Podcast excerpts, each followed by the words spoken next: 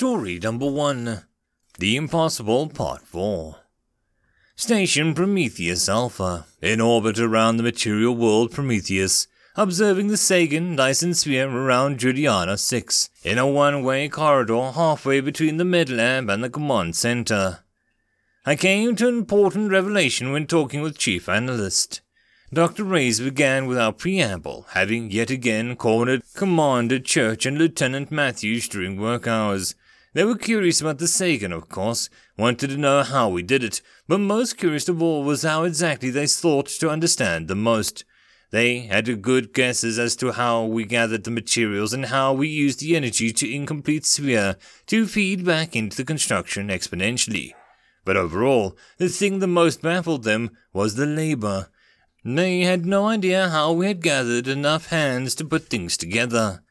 She flipped a page on the clipboard and she was scanning as she spoke, ignoring Church's attempts to get a word in.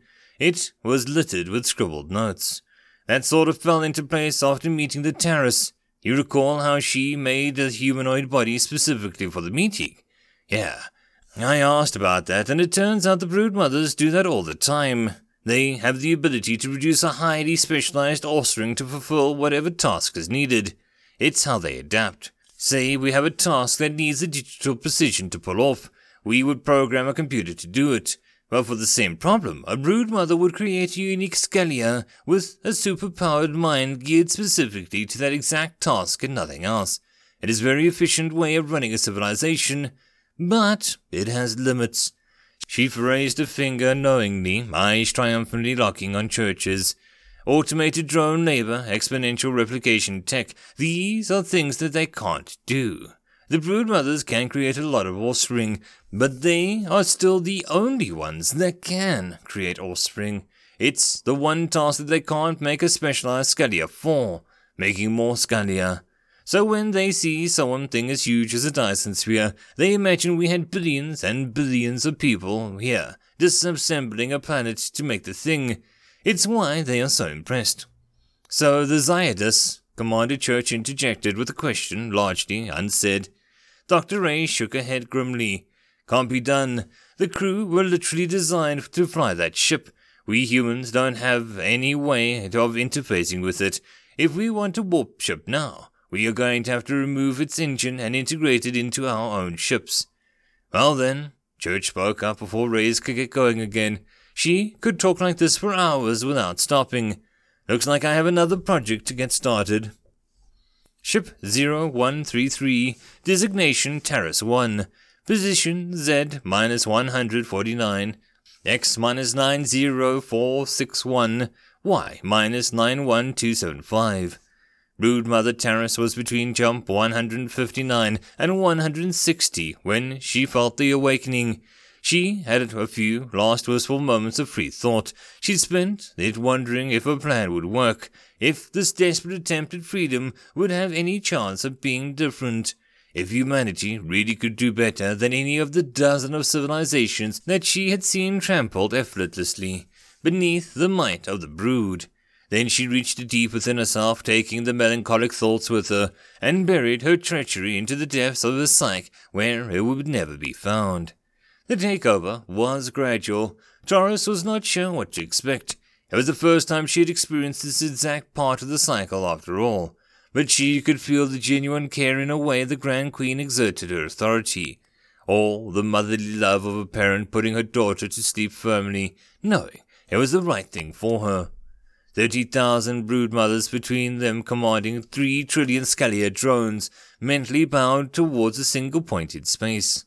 Over the thousand separate walls across only six thousand light years of space instantly stopped, their respective leaders going from bitter enemies to perfect comrades in the space of a heartbeat. There was a burst of sadness across the network as the Queen expressed her disappointment at the hostility between her beloved daughters her regret that the Scalia had died fighting one another. Then, after bathing her children in her love, the Queen demanded a report. A mountain of data, more information than anything else in the known universe, organic or digital, could possibly process, was directed to the vast consciousness in the Grand Queen. 800 standard years multiplied by 30,000 separate experiences was processed into breathtaking efficiency, analyzed, compared with the information and filed into a Grand Queen's memory, the most powerful computer in the universe at work. Then she arrived at the modern day and a single report gave a pause. Brood Mother Terrace felt the vastness of the Queen's mind focus on her, a sensation that would have likely rendered her unconscious if she hadn't lived it before an ant suddenly having the intention of a god. Images flitted through her mind, Taurus's memories being sorted through with careless ease and loving care. The queen only slowing to guarantee that she wouldn't harm her. A star disappearing, a warp journey, a panicking report from a captain of Explorer's cast, a structure that swallowed the sun, transcendent qualities of sheer power. A demand filtered through Taurus, the one that brooked no arguments. You tell me of this race of humanity. Station Prometheus Alpha in orbit around the material world Prometheus, observing the Sagan Dyson sphere around Juliana 6. Brig. They were expecting it. They had been given a warning from Taurus upon her leaving that Zaitis had its crew behind. They had even locked the crew in containment cells as a precaution, the Scullia going in willingly at the command of the broodmother. All the same, the human staff of Prometheus Alpha were totally shocked when the entire crew of the Zaitis suddenly turned hostile. Calmly, talking to the crew members behind locked cells stopped speaking mid-sentence. Those who had been eating from the nutrient feeders installed in the facility from their ships stopped mid-bite. There was an eerie few minutes as the drones all stared at the wall in a haunting, synchronized silence. None of them attempted to communicate. Then all at once, every single one of them attacked the walls of their cells with desperate attempts to escape. None were successful, not immediately. The layered neoflexiglass could withstand the impact from a small cannon.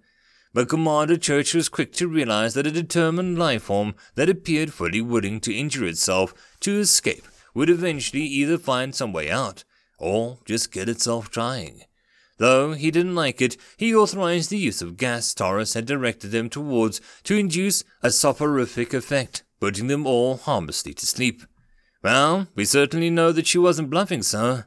All the crew members had acted at the exact same time, despite being in totally disconnected cells. Could all of the kind be a hoax that they arranged somehow? But I struggled to think why they would do so seems counterintuitive to induce hostility in a new civilization and then hand them the initiative to attack. Church looked soberly at the video feeds from the Scullia. It was looking more and more like the first contact was going to be yet another bloody chapter in humanity's history. Station Prometheus Alpha. In orbit around material world Prometheus, observing the Sagan Dyson sphere around Juliana 6. Labs. It wasn't her area, not even close, but how could Dr. Reyes possibly deny herself a glimpse at a scientific breakthrough that would change human history forever? Such were the thoughts that she stared at the intimidating intensity at the screens depicting the scene currently occurring in high orbit over Prometheus. Besides, she thought, it would help keep her mind off the, um, other big thing going on. She watched a single point in light glow with luminosity that would have blinded her without the screen filtering it out. Scientific readouts for the phenomena scrolled down in the neighboring screen, but she ignored the data. She wasn't a physicist. It would make little sense to her. The point grew more powerful, light visible to the naked eye from the Prometheus Alpha, and a new star in the sky. Sagan's massive energy output focused into such a tiny area by the lens connected to her localized wormholes around Juliana. An emotionless voice read calm instructions, the head scientist behind the project. The light died down, replaced with something else. Cheering erupted from the supervising scientists. Dr. Reyes fell back in her seat before her knees could buckle and took a deep breath to gather her thoughts. Then she promptly took off, like a kid running off to her parents to show off a gold medal on the foot race. A few minutes later, a very serious meeting between the higher ups, Premier Weiss, and some senior staff of Earth were interrupted by an excited xenobiologist bursting in with a simple but very impactful announcement. Project Genesis is a success. The meeting had discussed at length what humanity would have to do with the threat was genuine A plan had to be proposed to destroy the Grand Queen with minimal human risk if necessary. Use the Zydus warp engine to get to Prime Scalia homeworld at the coordinates Taurus had given them, with a wormhole beacon on board. With the understanding of warp travel, keeping an open wormhole with power supplied by Sagan would allow them to make the trip in a single jump. Instant travel. Then they could open up a wormhole right in front of the enemy homeworld and direct the power of the Sagan sphere through it. Instant planetary obliteration. It was a grim thought. Genocide on a scale never seen before to save untold more civilizations that would otherwise be trampled underfoot. Undertale. That was a last resort. The entire station staff had been given the chance to know the Scalia over the little time that they had been on the Prometheus. They were curious people, alien in their culture, but with more similarities to themselves than differences. Chief Analyst had even mentioned a great bioseed that implied the shared and ancient ancestor.